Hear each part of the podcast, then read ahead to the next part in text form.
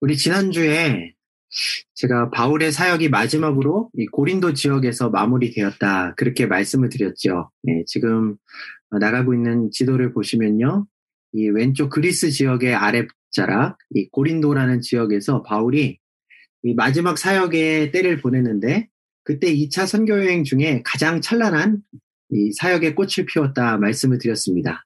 네, 무려 1년 6개월 간이나 바울이 고린도 지역에 머물면서 그곳에서 충분히 많은 사람들에게 복음을 전하고 교회를 굳게 세운 후에 이제 어, 그곳을 떠나게 되죠. 이 하나님의 격려대로 이 고린도에서 아주 순조롭게 선교 사역을 마칠 수 있어서 있었던 바울은요. 이제 유럽 지역에서의 복음 전파가 어느 정도 마무리되었다고 생각하고 수리아 안디옥 자신을 파송했던 그 교회로 돌아가서 2차 선교 여행을 마무리해야겠다 이렇게 결정을 하였습니다. 이 바울이 고린도를 떠날 때 그곳에서 만나 함께 사역했던 브리스길라와 아굴라 부부도 바울이 떠날 때 그를 함께 따라 나섰어요. 우리 19절을 보니까요. 그들이 향한 곳은 에베소라는 도시였습니다. 이 지도에 보시면 한가운데 빨간색 점으로 표시되어 있는 에베소라는 도시가 있죠. 이 에베소라는 지역이요. 고린도로부터 어, 수리아 안디옥, 맨 지도의 맨 오른편에 나와 있는 안디옥이라는 그곳까지 가는 해변로에 거쳐가는 통로, 아주 가까이에 위치하고 있는 도시였어요.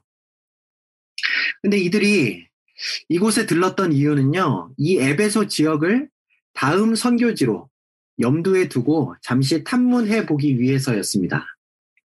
예, 제가 화면 공유, 공유를 잠깐 마치겠습니다.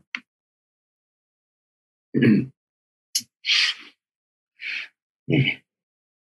이 바울이 먼저 에베소 지역의 회당에 들어가서요. 유대인들에게 예수님의 복음을 전해 보았어요. 예, 반응이 어떤지 이곳에서 나중에 돌아와서 사역, 선교 사역을 계속해 가도 될 것인지 왜냐하면 어, 그 전에 이 에베소에 가려고 바울이 했었는데 성령님께서 아직 바울의 일행이 충분히 성숙되지 않았기 때문에 이 에베소에서의 강한 사역을 감당하기에는 부족하다. 아, 그런 생각으로 막으셨다. 제가 말씀을 드렸었죠. 이제는 괜찮은지, 때가 되었는지 바울이 한번 알아보고 싶었던 거예요. 그런데 이 유대인들에게 예수님의 복음을 바울이 전했을 때 바울이 예상했던 것보다 그들의 반응이 꽤 괜찮았던 것 같, 같습니다. 20절을 보면, 오늘 본문 20절을 보면요. 여러 유대인들이 바울에게 자신들과 좀 더 오래 같이 있으면서 복음에 대해 깊이 가르쳐 달라 그렇게 요청을 해 왔어요. 지금까지 수많은 선교지들을 다녀보면서 유럽에서 베레아 지역이라는 그 지역만을 제외하고는 유대인들이 이처럼 바울이 전하는 복음에 긍정적으로 반응했던 적은 없었습니다. 대부분은 복음을 거부하거나 시기심의 바울 일행을 비방하고 심하면 예, 그들을 적대하고 핍박하기 일쑤였죠. 그렇게 생각해 보면 지금 바울에게는 에베소에서 복음을 전하기에 아주 좋은 상황이 주어졌다고 할 수 있어요. 하지만 바울은요, 에베소 지역 유대인들의 요청을 이런 지하에 거절합니다. 그리고는 브리스길라와 아굴라 부부만을 그곳에 남긴 채 자신은 그곳을 떠나버리죠. 여러분, 바울이 지금 이렇게 하고 있는 행동은요, 참 이해하기 쉽지 않은 행동이에요. 왜냐하면, 에베소 지역은 바울이 그동안 너무나도 복음을 전하고 싶어 했던 곳이었기 때문입니다.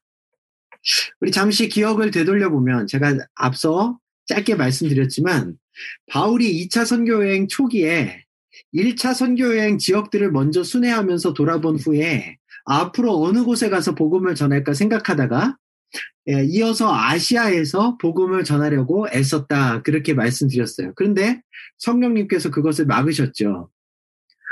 네.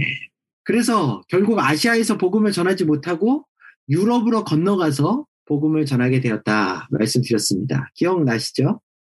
예. 근데 여기서 말하는 아시아는요, 당시 이 소아시아라고 불리던 터키의 서남부 지역을 말스, 말하는 것이었어요. 그런데 그때 바울이 그렇게 방문하려고 애썼던 소아시아 지역이 그랬지만 할 수 없었던 그 지역이 예, 바로 이 에베소 도시를 가리키는 것이었습니다. 어, 그것은요, 에베소가 이 소아시아, 소아시아 지역에서 가장 크고 번화한 도시였기 때문입니다. 바울은요, 이 번화한 소아시아 지역의 중심 도시인 에베소에서 복음을 전함으로써 소아시아 지역 전체에 복음의 메시지가 전파될 수 있기를 간절히 바라고 있었던 거예요. 하지만 주님의 인도하심이 다른 방향이었기 때문에 그 꿈을 접고 유럽으로 일단 건너가서 선교 여행을 이어갔던 것이죠. 그러니까 그렇게도 꿈꾸던 에베소 지역의 선교를 위한 좋은 기회가 이제 주어졌는데도 불구하고 바울이 그 기회를 붙잡지 않고 길을 떠났다는 말입니다. 바울이 왜 그랬을까요? 우리가 그 이유를 이해하기 위해서 오늘 본문 18절을 한번 꼼꼼히, 꼼꼼히 읽어보아야 합니다. 우리 성경 가지신 분들 말씀 18절 함께 보겠습니다. 바울은 여러 날 머물다가 예, 어디에서 머문 것이죠? 예, 고 린도에서 머물었던 것이죠. 예, 여러 날 머물다가 형제들과 작별하고 배 타고 수리아로 떠나갈새 브리스길라와 아굴라도 함께 하더라. 바울이 일찍이 서원이 있었으므로 겐그레아에서 머리를 깎았더라. 네, 여기 마지막 부분을 보면요. 바울이 서원한 일이 있어서 겐그레아에서 머리를 깎았다는 기록이 나오죠. 여기서 머리를 깎았다는 말이 무슨 말인지를 우리가 제대로 이해하지 못하면요. 이 구절을 읽을 때 그냥 지나쳐 버리기가 쉽습니다. 예, 그런데 이 머리를 깎는다는 말은요. 나실인 서원 기간을 마무리하는 단계에 있다라는 뜻이에요. 예, 어려운 말이 나오네요. 나실인 서원 기간.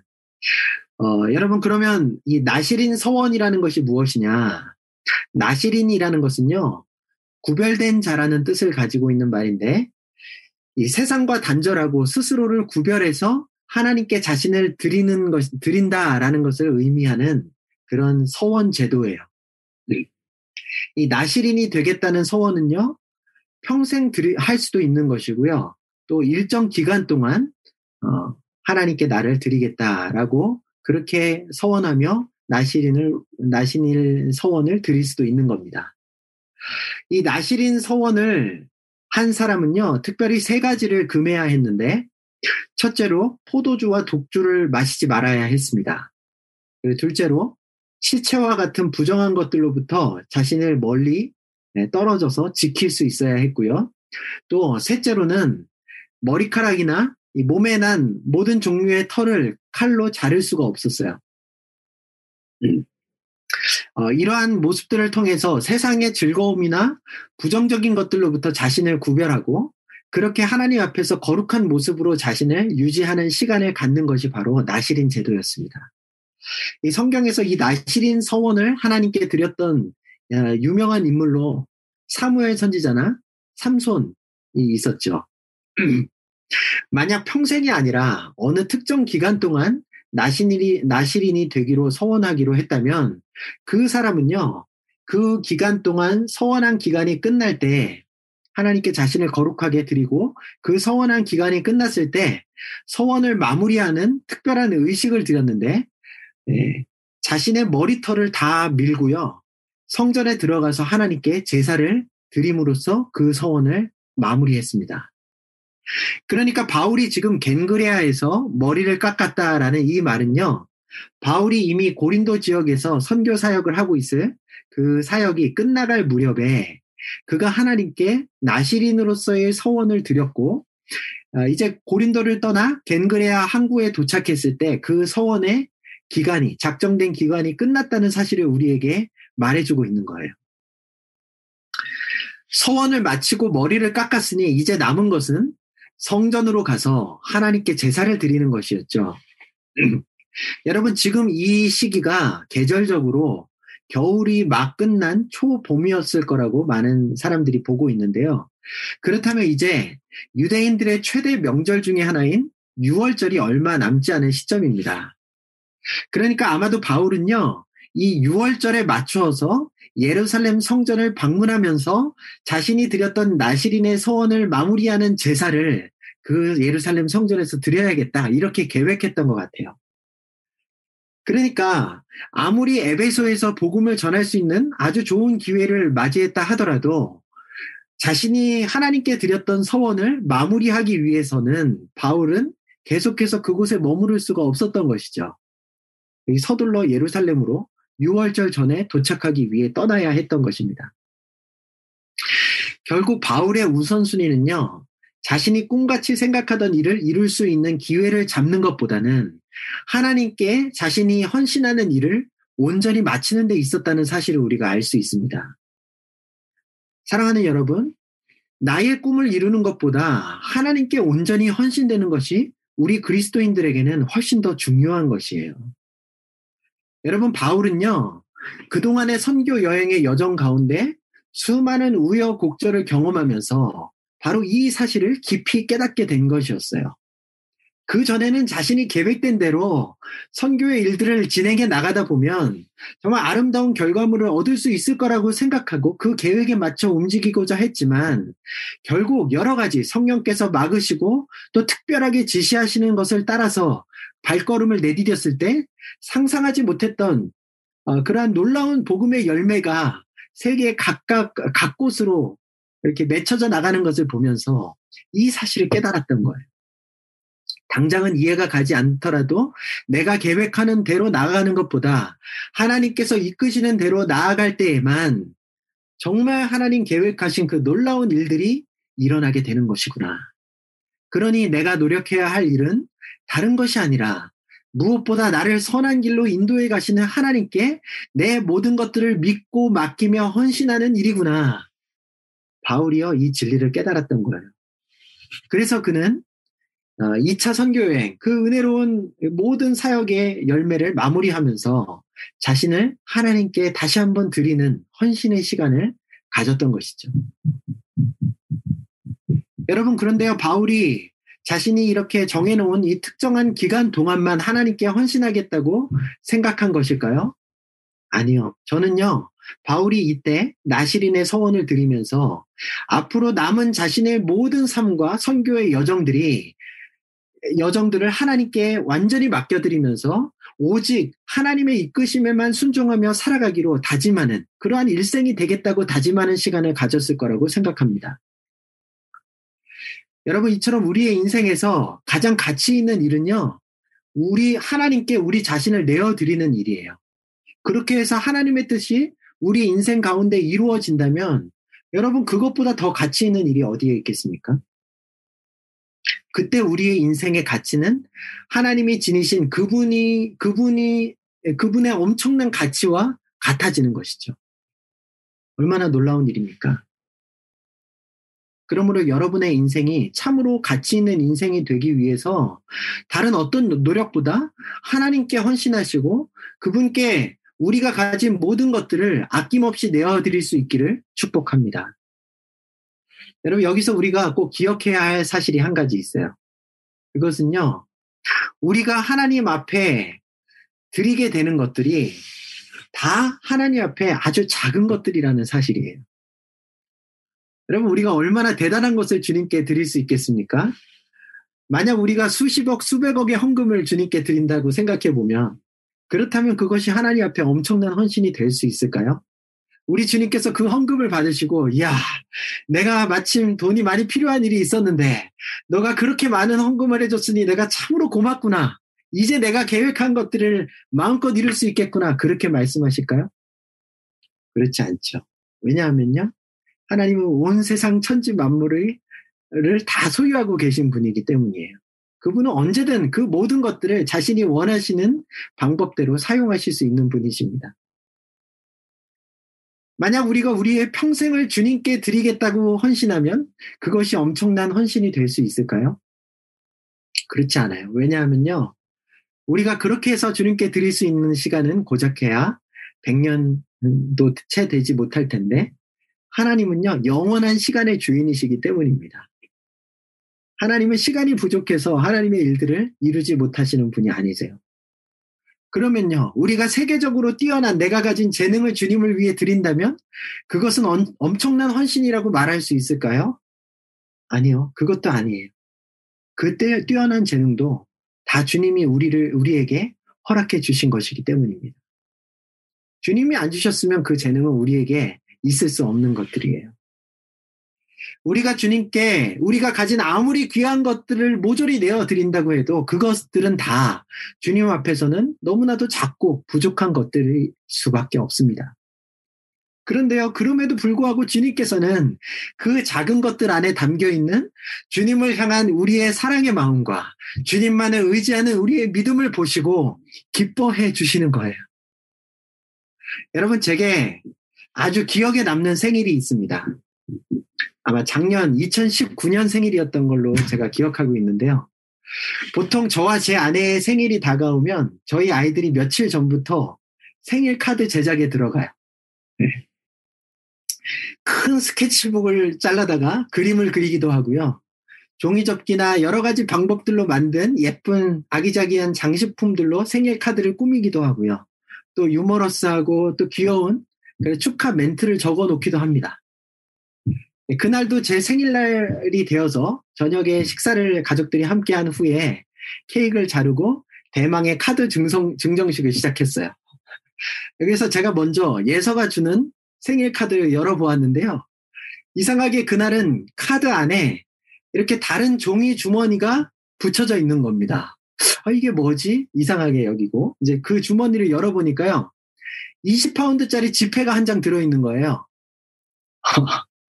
아, 예서가 이제 많이 커서 세상의 이치를 깨닫게 된 것이죠. 네. 아빠는 돈을 좋아하는구나. 돈을 주면 좋아하겠구나. 예, 그, 그 진리를 알게 된 겁니다. 근데 이 생각지도 못했던 현금 선물에 제가 어, 깜짝 놀랐어요. 어, 이런 선물을 내게 주다니? 이렇게 잠시 주춤하다가 이윽고, 어, 마, 아, 두, 둘째 예담이의 생일 카드를 건너뛰고 저희 막내 요한이의 카드를 열어보았어요. 왜냐하면 요한이는요 예서 누나가 하는 행동이라면 늘 그대로 따라하려는 그러한 이 습관들이 있기 때문이죠. 이었어요. 그래서 혹시나 하는 마음에 요한이의 카드를 열어보았더니 역시나 요한이의 카드에도 주머니가 달려있고 그 속을 열어보니 10파운드짜리 지폐가 한 장이 들어있는 것이 아니겠습니까? 네. 그때 요한이의 나이가 만으로 8살 뭐 이 정도밖에 안 됐는데 10파운드. 예, 큰 거, 큰 돈이죠. 저희 부부가 요즘 최근에 들어서야, 올해 들어와서야 아이들에게 용돈을 주기 시작했어요.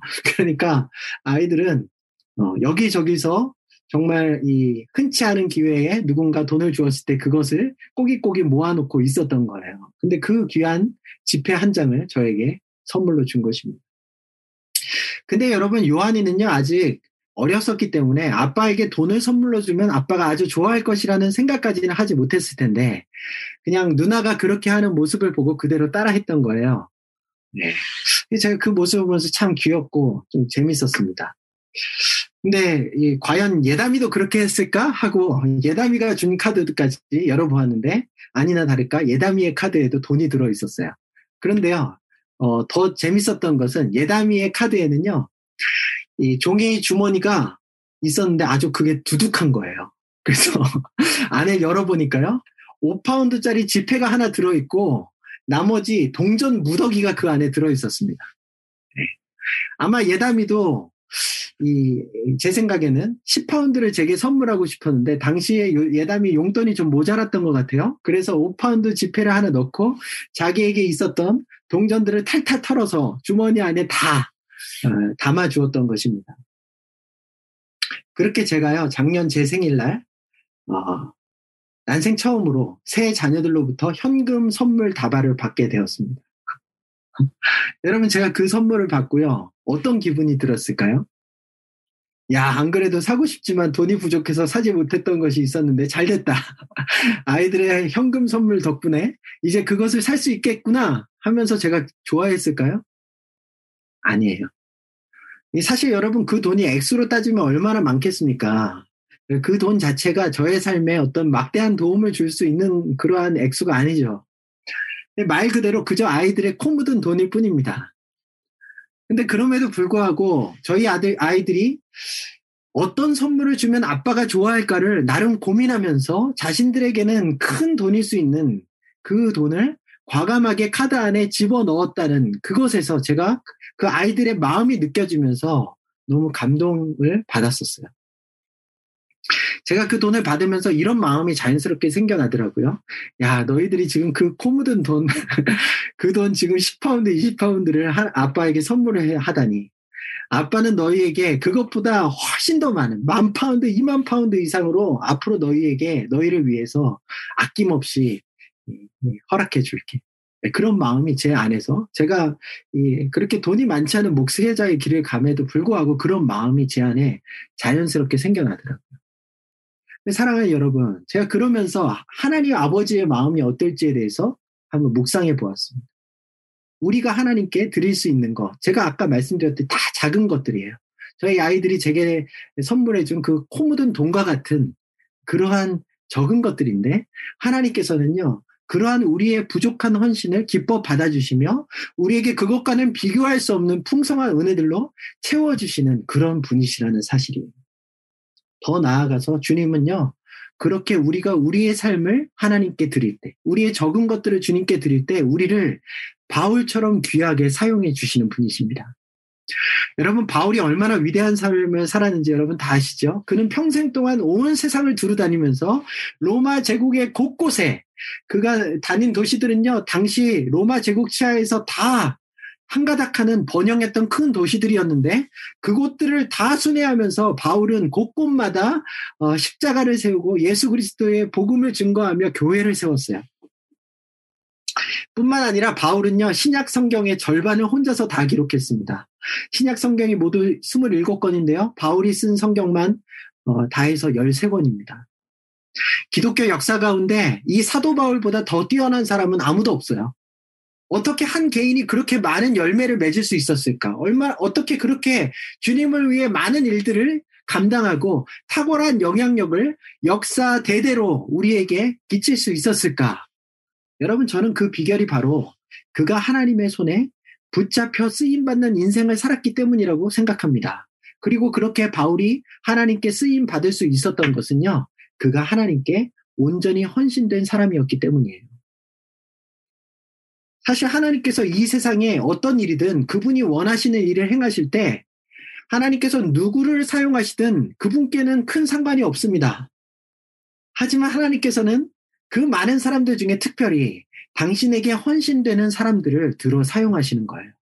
그래서 하나님의 영광을 그가 함께 할 수 있도록 아, 그렇게 은혜를 베푸시는 것입니다. 여러분 성경에 보면요. 이스라엘 백성들 가운데 그렇게 하나님의 도구로 특별하게 선택, 선택된 사람들이 있었는데요. 그 사람들이 바로 레위 지파 사람들이었어요. 레위 지파 레위는요. 야곱의 열두 아들 가운데 한 아들인데 사실 그는 맏아들도 아니었고요. 야곱의 사랑을 독차지했던 두 번째 아내 라헬의 아들도 아니었습니다. 라헬의 아들이 요셉과 베냐민이에요. 야곱의 생애를 보면 야곱이 특별하게 그 두 아들을 얼마나 어, 아끼고 어, 어, 많은 선물을 베풀고 사랑했는지 우리가 알 수 있어요. 그런데 그 아들들도 아니었어요. 오히려 레위라는 사람은요, 이 강간당한 여동생의 복수를 하기 위해서 잔인하게 살상을 저지르다가 하나님 앞에 저주를 받아서 그의 후손들이 가나안 땅 온 땅에 흩어져서 살게 될 것이라는 저주를 받았던 인물이, 인물이었어요.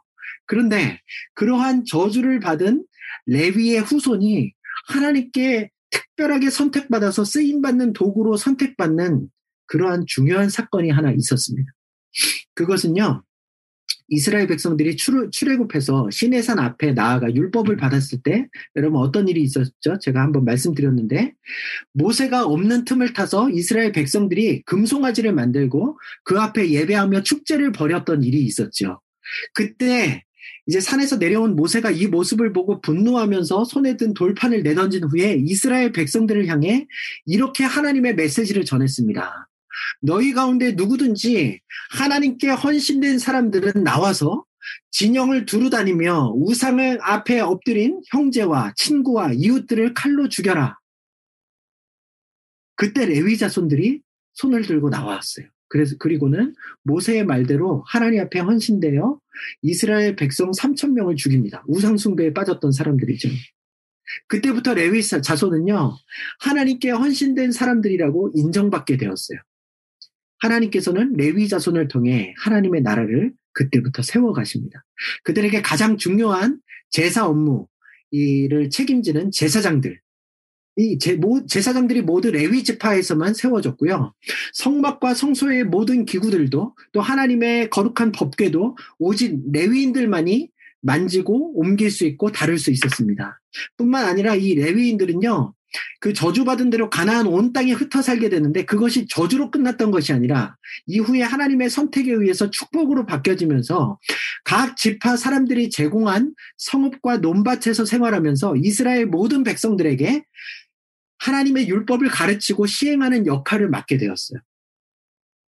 그래서 레위인들이 자신들의 역할을 잘 감당할 때에만 비로소 온 이스라엘이 하나님 앞에 바르게 설 수 있는 그러한 막중한 책임을 예, 책임이 바로 하나님께 헌신한 레위인들에게 주어진 것이었습니다.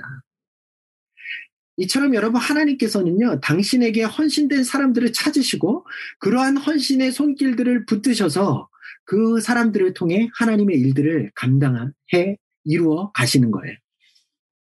만약 저와 여러분들도 이처럼 하나님께 자그마한 헌신을 드린다면 하나님께서는 우리들도 레위인들처럼 또 사도, 사도 바울처럼 택하셔서 하나님께서 계획하신 놀라운 일들에 써 주실 것입니다. 여러분, 그럼 우리가 하나님께 어떤 것을 헌신할 수 있을까요? 바울이 하나님께 헌신했던 나시린의 서원을 우리가 먼저 살펴보면요. 가장 두드러진 요소가 바로 시간의 헌신입니다. 나시린의 서원은요, 한 사람의 일평생이나 혹은 어떤 특정한 기간을 정해서 그 시간 동안 내가 철저하게 어, 삶을 하나님께 구별되어 드릴 것이, 드리겠다라고, 어, 서원하는 것이죠. 어, 그러한 시간의 헌신이 나시린의 서원에 포함되어 있습니다. 여러분, 여러분의 시간을요, 하나님께 드려보시기를 바래요. 하루 중에 주님과 만나는 시간을 정해서 그 시간을 주님께 드려보세요. 또 일정 기간 동안 하나님의 뜻을 구하며 내가 집중해서 기도하는 시간을 가져봐야겠다. 그렇게 다짐하는 것도 좋습니다. 그것을 우리가 보통 작정 기도라고 말하죠. 작정 기도도 하나님께 우리의 시간을 헌신할 수 있는 아주 좋은 방법입니다. 또 어떤 그리스도인들 중에서는요, 어, 부담, 여러분 부담을 가지시라고 말씀드리는 건 아니지만 자신의 평생 선교사로 헌신하기는 어렵겠, 어렵더라도 적어도 일생 동안 적어도 6개월 혹은 1년이나 2년 정도는 선교지에 나아가서 단기 선교로서 내 시간을 하나님께 드리겠다고 결심하는 사람들도요, 생각보다 꽤 많습니다. 물론 그렇다고 해서 꼭 목회자로 헌신하거나 또 선교지에 나간다거나 하는 방법만이 우리의 시간을 하나님께 헌신할 수 있는 방법인 것은 아니죠. 어, 그렇지 않더라도 우리가 만약 매일의 일상 속에서 주님이 인도하시는 대로 나아가고 하나님의 기준으로 모든 일들을 결정해가며 성령의 이끄심에 순간순간 즉각적으로 순종하며 살아간다면 특별한 사역자가 아니더라도 우리가 직장인으로서 또 학생으로서 또 주부로서 어떤 모양의 어떤 처지로 살아가든 하나님께 훌륭한 헌신된 삶을 살아가는 자들이 될 수 있는 거예요. 여러분 그렇게 하나님께 여러분들이 드릴 수 있는 시간을 드려보시기를 바랍니다. 처음에는요, 어떤 특정한 시간들만 또 기간만 하나님께 드리시게 되겠지만 그런 과정들을 통해서 여러분의 삶 전체가 하나님께 드려질 수 있는 그런 헌신의 고백들도 하나님께서 허락해 주시기를 어, 제가 기대합니다. 또 어떤 것을 하나님께 우리가 드리, 헌신 할 수 있을까요? 거룩한 삶의 모습을 하나님께 드릴 수 있겠죠. 나시린 서원의 내용 중에 포도주와 독주를 금하고 시체와 같은 부정한 것들을 멀리해야 한다는 규정이 있었죠. 이 포도주와 독주라는 것은요, 우리가 세상에서 누릴 수 있는 즐거움, 쾌락, 이런 것들을 말해요. 그리고 이 시체와 같은 부정한 것들은 우리를 더럽히는 여러 가지 죄들을 상징하는 것입니다. 그러니까 우리가 세상의 즐거움과 죄들을 멀리하는 그 거룩한 삶을 통해서 절제하는 삶을 통해서 하나님께 헌신할 수 있게 된다는 뜻이에요. 여러분 우리가요 하나님이 아닌 세상의 다른 것들로부터 주어지는 즐거움에 취해 있으면요 하나님께 집중하고 그분의 이끄심을 따라 방해, 아, 따라 나아가는데 방해가 돼요. 너무 자주 술에 취해 있거나 또 개인적인 다양한 취미 생활에 심취해 있거나 혹은 요즘 같은 시대에 미디어 속에 깊이 빠져들어가거나 이렇게 지내게 되면요. 자연히 하나님과의 만남이 소원해지고 거리감이 느껴지고 하나님께서 나에게 어떤 말씀을 주셔도 그것이 무슨 뜻인지 분명하게 알아듣고 그대로 행동에 옮기기가 어려워지는 거예요. 그래서 때로는 그러한 세상의 즐거움들을 어느 정도 절제함으로써 주님께 더 집중하고 주님께서 기뻐하시는 방향으로 힘있게 나아갈 수 어, 있게 되는 것입니다.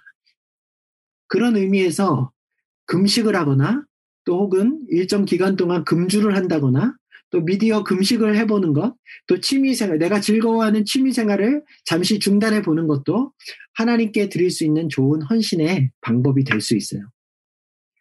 또 한 가지 말씀드리고 있는 것은, 싶은 것은 돈의 헌신, 재물의 헌신입니다. 여러분, 나시린의 서원은 이 돈의 헌신이라기보다는, 어, 좀 더 나 자신을 내 몸을 하나님께 드리는 헌신의 방법이라면 재물의 헌신은요, 나의 소유를 주님께 드리는 헌신이죠. 여기서 중요한 것은 우리가 하나님께 드리는 물질의 양이 아니라 거기에 담아, 담겨져야 하는 중심의 고백이에요. 여러분 세상은요, 물질을 더 많이 소유함으로써 돈을 더 많이 쌓아둠으로써 안정된 삶을 우리가 누릴 수 있고 행복해질 수 있다고 그렇게 우리에게 가르치고 그러한 삶을 독려합니다. 하지만 하나님께 자신의 물질을 들여 헌신하는 사람은요, 그러한 세상의 목소리와 방향을 단호하게 거부하고요, 내가 가진 물질이 아니라 오직 하나님께서 주시는 은혜와 그분의 공급하심만으로 살아가겠다고, 그러한 삶의 방식을 선택하겠다고 다짐하는 거예요.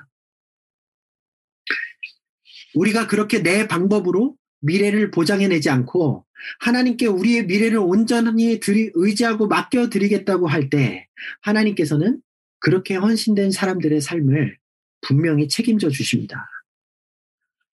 여러분 한 가지 일화를 더 말씀드릴게요. 제가 군대 갔을 때 일인데요.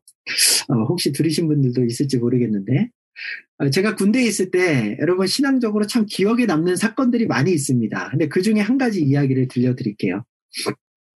제가 입대하던 날이요 금요일이었어요.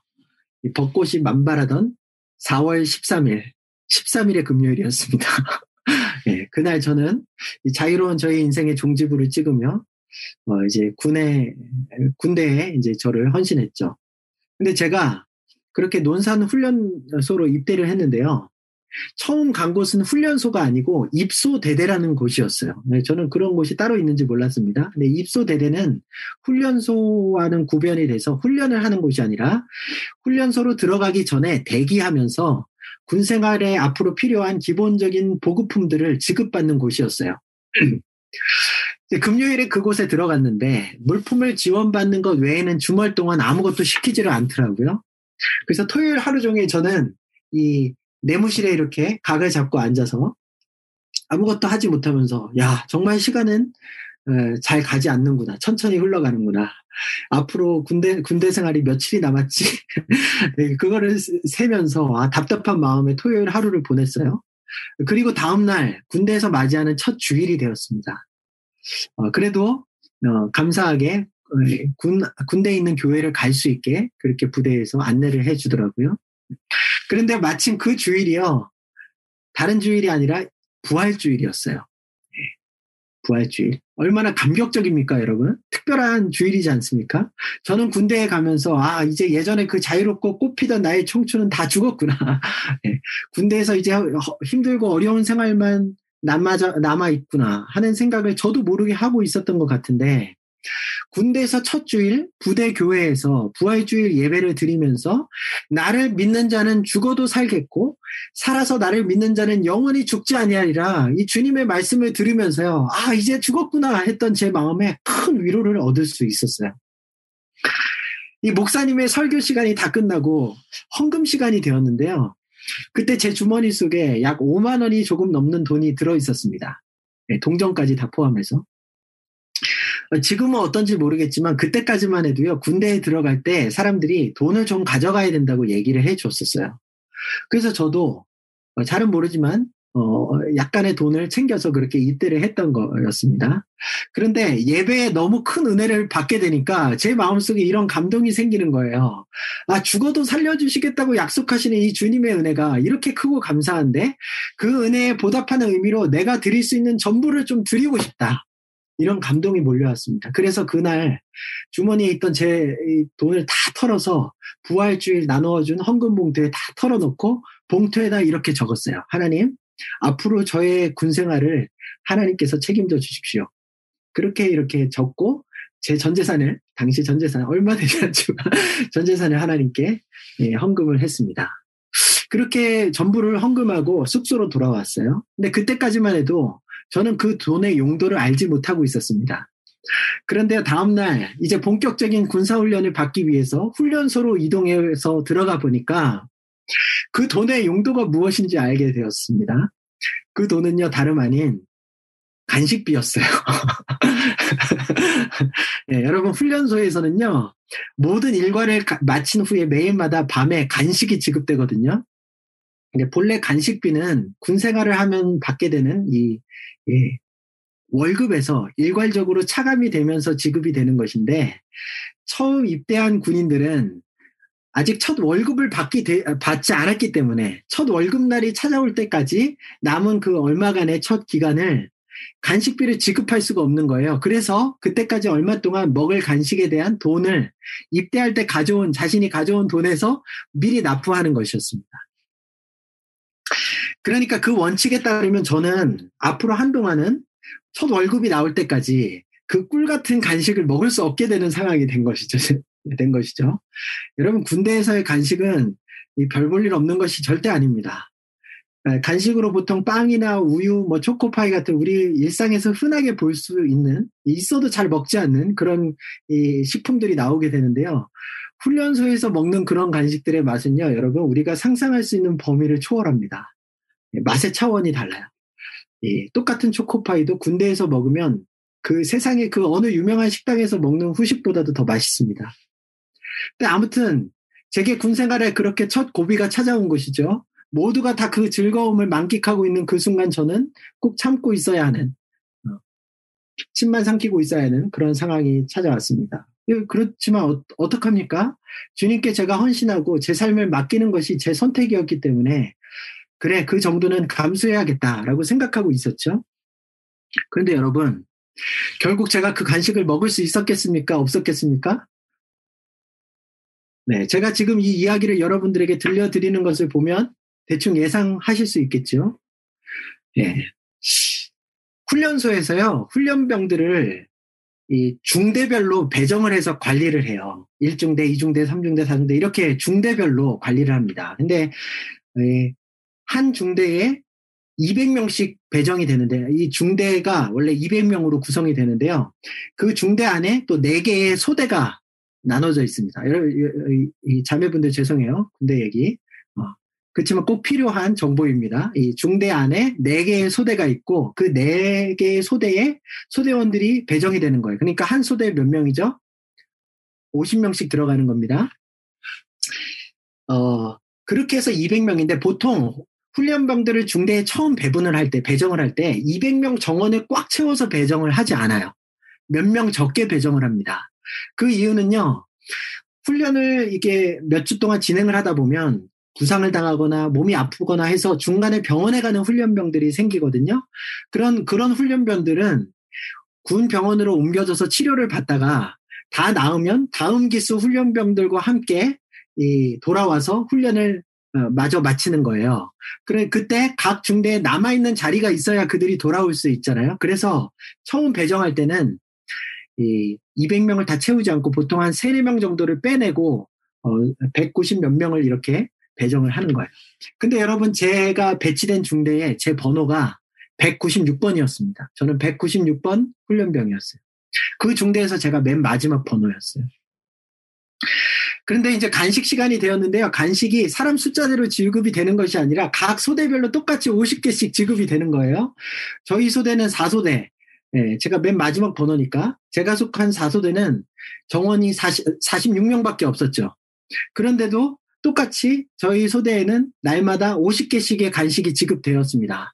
그러니까 앞에서 동기들이 저희 동기들이 한 개씩 간식을 다 가져가고 마지막 그 간식 상자가 제 앞에 도착하면 간식비도 내지 않은 제 앞에 무려 다섯 개의 간식이 그 상자에 남아서 그 상자가 제 앞으로 오는 거예요. 그런데 더 신기한 것은 저희 소대를 지휘했던 교관이요. 그 첫날 마음에 그냥 내키는 대로 저에게 했던 말이 뭐냐. 제가 간식비를 낸지 못 낸지도 그분은 아는지 모르는지 아무튼 남은 간식은 마지막 사람이 알아서 다 먹든지 마음에 드는 사람에게 나눠주든지 알아서 하라. 그렇게 명령을 하는 겁니다. 그래서 여러분 저는 간식비를 내지도 않았는데 훈련소 생활이 다 끝날 때까지 매일 풍족하게 간식을 먹으면서 또 주변 동기들에게 간식까지 나누어주면 선심까지 쓸 수 있었어요. 여러분 이 짧은 에피소드인데 왜 이렇게 장황하게 제가 말씀드리냐? 제가 말씀드리고 싶은 것은 우리가 하나님께 헌신한다면 우리의 힘으로 삶을 누리고 보장하는 것보다 하나님께서 더 풍성하고 안정된 삶을 우리에게 허락해 주실 수 있다는 그런 말이에요. 하나님께서는요, 그분께 헌신하고 그분께 자신의 불안정한 미래를 온전히 맡겨드리는 사람들의 그 헌신을 기억하시고 그들의 삶을 반드시 책임져 주십니다. 우리가 주님께 드린 것보다 비교할 수 없는 큰 은혜를 우리에게 허락해 주시는 분이 바로 우리 주님이세요. 마가복음 10장 29절로부터 30절 말씀입니다. 예수께서 이르시되 내가 진실로 너희에게 이르노니 나와 복음을 위하여 집이나 형제나 자매나 어머니나 아버지나 자식이나 전토를 벌인 자는 현세에 있어 집과 형제와 자매와 아버지와 자식과 전토를 백배나 받되 내세의 영생을 받지 못할 자가 없느니라. 여러분 그러니까요 우리가 우리의 작은 물질을 주님께 드려 헌신하면 하나님께서는 그것과 비교할 수 없는 것들로 우리의 일생 가운데 우리의 삶을 채워주실 뿐만 아니라 거기에 하나님께 헌신된 우리 그 믿음에 근거하여 영생의 복까지도 다 아낌없이 허락해 주신다는 거예요. 그러니까 여러분 우리가 우리의 물질을 주님께 드리게 되는 것은요. 그 하나님의 신실하신 축복을 경험할 수 있는 기회를 얻게 되는 일이죠. 그렇게 주님께 우리의 물질을 드려 내가 가진 것들을 드려 주님께서 갚아주시는 놀라운 은혜의 손길을 맛본 사람들은요 평생 동안 아주 즐겁게 주님께 물질을 헌신하는 기쁨을 누리며 살아가는 복된 인생이 됩니다. 여러분 주님께 한번 여러분의 물질을 드려보세요. 그 가장 쉬운 방법이 무엇일까요? 헌금입니다. 여러분 저는요 사실 헌금에 대해서 거의 강조하지 않아요. 제가 2년 이상 이 뉴캐슬 드림의 교회 이 사역을 하면서 딱 한 번인가요? 여러분들에게 헌금에 대한 그것도 본문이 그것을 다루기 때문에 어쩔 수 없이 헌금에 대해 말한 적이 있었을 뿐이에요. 하지만 저는 이 오늘 이 본문의 맥락에 있어서 헌금이 너무나도 중요한 우리의 신앙의 한 영역이라고 적용할 수 있기 때문에 다시 한번 강조를 드리겠습니다. 여러분 헌금이라는 것이요 주님께서 돈이 없으셔서 혹은 돈이 필요해서 우리에게 내라고 하시는 게 아닙니다. 그렇다고요 교회가 성도들의 헌금이 없으면 운영이 잘 되기 되지 않기 때문에 만들어낸 제도도 아니에요. 여러분 우리 뉴캐슬 드림의 교회 24년 동안 이렇게 이 작은 도시에서 어, 신앙의 명맥을 유지하면서 교회 공동체를 이루어 왔죠. 그것이 여러분 헌금 때문에 이렇게 된 줄 아십니까? 아니에요, 여러분. 교회는요 돈으로 세워지는 공동체가 아닙니다. 교회는 돈이 아니라 헌신된 하나님께 헌신된 성도들에 의해서 유지되어 가는 거예요. 아무리 재정이 어렵더라도 그 공동체 안에 헌신된 성도들이 있고 헌신된 목회자가 있다면 그 교회는 계속해서 교회로서의 역할을 감당해 갈 수 있는 것입니다. 하나님께서는요, 헌금이라는 이 방법을 통해 우리가 정말 하나님께 헌신되고 하나님만 의지할 수 있는 그 고백을 드릴 수 있는 신앙인으로 세워가기를 바라시기 때문에 우리에게 헌금을 명령하신 거예요. 그러니 여러분, 헌금을 드릴 때마다 꼭 기억하시기를 바랍니다. 액수와 관계없이 여러분들의 세상과 구별된 신앙의 고백, 나는 오직 주님께서 주시는 것으로 어, 만족하며 풍성하게 살아가겠노라. 그 고백을 담아서 여러분들 주님께 헌금을 드리실 수 있으면 좋겠어요. 여러분, 우리가 이렇게 다양한 방법들로 하나님께 헌신의 훈련에 갈 때, 어느덧 우리의 일생 전체가 하나님께 드려지는 복된 삶으로 주님께 아름답게 쓰임받게 되고 우리 인생의 가치가 하나님의 가치와 같은 그렇게 별과 같이 빛나게 되는 그러한 인생으로 나아갈 수 있게 될 것입니다. 여러분의 미래를 가장 잘 대비할 수 있는 방법은요, 바로 지금 우리가 드릴 수 있는, 여러분이 드릴 수 있는 최고의 헌신을 하나님께 드리시는 거예요. 여러분의 자녀들, 어떻게 하면 정말 훌륭하고 행복하게 키울 수 있을까? 부모님도 다 고민하시잖아요. 그런데요, 여러분의 자녀들의 미래를 가장 잘 대비시켜 주실 수 있는 방법이 무엇이냐? 좋은 교육의 여건을 마련해 주는 것? 또 삶의 지혜들을 다 전수해 주는 것? 아닙니다. 자녀들의 미래를 책임질 수 있는 가장 중요한 방법, 가장 탁월한 방법은요, 그들이 정말 하나님께 헌신된 믿음의 인생이 될 수 있도록 이끌어 주시는 거예요. 그렇게 될 때 그들의 인생을 하나님께서 책임지십니다. 여러분 오늘 말씀을 마무리하겠습니다. 우리가 2차 전도 여행을 다 마치고 하나님 앞에 정말 자신의 귀한 것들을 드려 헌신의 이 시간을 서원의 시간에 가졌던 바울의 모습을 우리가 살펴보았죠. 바울은 그것을 온전하게 하나님 앞에 드리기 위해서 자신이 꿈꾸던 사역의 장도 다 마다했어요. 그리고 그들에게 말합니다. 하나님의 뜻이면 내가 너희에게로 다시 돌아올 것이다. 여러분 우리가 헌신했을 때요. 다 하나님께 드리고 나면 나의 삶을 어떻게 유지해 나갑니까? 아니요, 여러분. 하나님의 뜻이면요. 우리의 삶에 모든 것들이 다 이루어져 갈 수 있어요. 하나님께서 그렇게 할 수 있도록 해주십니다. 여러분 그 주님을 의지하시고 지금 여러분들이 하나님께 드릴 수 있는 것이 무엇인지 그것이 단지 아이들의 코 묻은 돈과 같은 어, 그러한 헌신일지라도 자그마한 헌신일지라도 그것을 기뻐 받아 주시는 하나님 앞에 마음껏 드리실 수 있는 저와 여러분이 되었으면 좋겠습니다. 그렇게 우리의 뉴캐슬 드림의 교회 하나님께 헌신된 형제 자매들이 가득함으로 인해서 우리가 주님 오시는 그날까지 이 공동체 끝까지 무너지지 않고 아름답게 세워 나가실 수 있는 그런 우리 뉴캐슬 드림의 교회가 될 수 있기를 주님의 이름으로 축원드립니다. 좋으신 주님, 하나님의 은혜를 감사드립니다.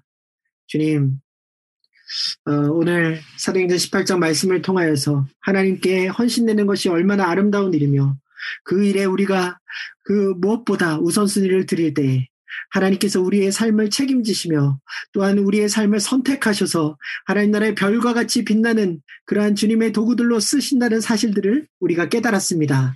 아버지 하나님, 우리도 주님께 헌신되는 하나님의 자녀들 되게 하여 주시옵소서. 우리에게 주님께 드릴 것들이 있을 수 있도록 하나님 은혜 베풀어 주시옵소서. 우리가 주께 드릴 수 있는 것들은 너무나도 작고 연약한 것들이지만 그러나 우리가 주님을 신뢰하며 우리의 미래를 주님께 온전히 맡겨드리며 그렇게 믿음으로 주님 앞에 헌신할 때 하나님께서는 그 작은 것들을 기뻐 받아주시며 그것과 비교할 수 없는 것들로 우리의 삶을 채우시는 좋은 분이심을 우리가 이 시간에 믿음으로 다시 한번 고백합니다. 하나님 아버지, 정말 우리 뉴캐슬 드림의 교회 사랑하는 형제 자매들, 쉽지 않은 인생의 여정 속에서도 하나님 정말 주님을 바라보며 우리의 작은 시간과 물질과 또한 거룩한 구별된 삶으로 주님 앞에 그렇게 우리의 우리를 드릴 수 있는 하나님의 사람들 다 될 수 있도록 은혜 베풀어 주시옵소서. 하나님 아버지, 우리 뉴캐슬 드림의 교회 그렇게 하나님께 온전한 온전히 헌신된 형제 자매들이 가득 세워짐으로 말미암아 이 교회가 주님 오시는 그날까지 재정의 풍요함이나 부족함에 관계없이 여러 가지 상황과 조건에도 또 어, 어, 상관없이 그렇게 믿음의 명맥을 유지해 나가며 정말 하나님의 가치를 드러내는 영광스러운 공동체로 설수 있도록 주님께서 사용하여 주시옵소서 그렇게 행하실 주님을 어, 기대하며 모든 말씀 감사하며 우리 주 예수 그리스도의 이름으로 기도드리옵나이다. 아멘.